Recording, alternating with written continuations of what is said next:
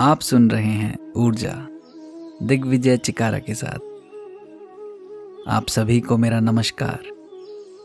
आज ऊर्जा में कर्म की अग्नि। सफल होने की आकांक्षा तो प्रत्येक व्यक्ति करता है, परंतु कुछ ही लोग मनवांचित सफलता प्राप्त कर पाते हैं।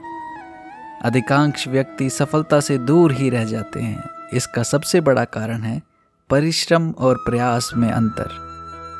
अपेक्षित सफलता के लिए निरंतर और दृढ़ प्रयास करने होते हैं। ऐसा करने के बावजूद असफलता मिलने पर निराशा से दूर रहना पड़ता है। अपनी कमियों पर विचार कर स्वयं को कर्म की अग्नि में कुंदन बनाना होता है।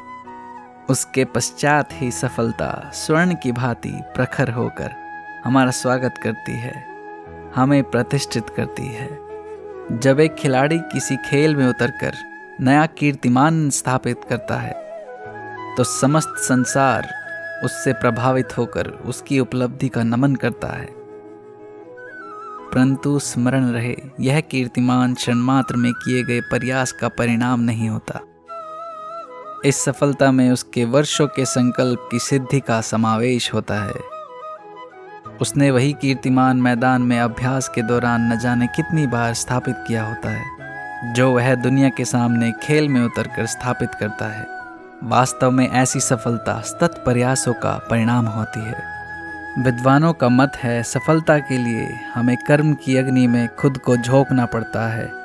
ठीक वैसे ही जैसे एक मक्के का दाना, जब सिर्फ़ मक्के का दाना होता है, तब उसका मूल्य बहुत ही निम्न होता है। यही मक्के का दाना जब आग में तपने के बाद भुन कर निकलता है तब उसकी लोकप्रियता और मूल्य में कई गुना वृद्धि हो जाती है। सोना भी तप कर बहुमूल्य कुंदन बन पाता है। इस प्रक्रिया में उसकी सारी अशुद्धियाँ दूर हो जाती हैं। इसी तरह हमें अपने मूल्य में वृद्धि करने के लिए, अर्थात मनचाहे लक्ष्य की प्राप्ति करने के लिए, स्वयं को कर्म की अग्नि में झोंकना होता है। उसके बाद ही हमें जो सफलता प्राप्त होती है, वह हमारे व्यक्तित्व के साथ साथ हमारे भविष्य को भी प्रकाशमान कर देती है। पुष्पेंद्र दीक्षित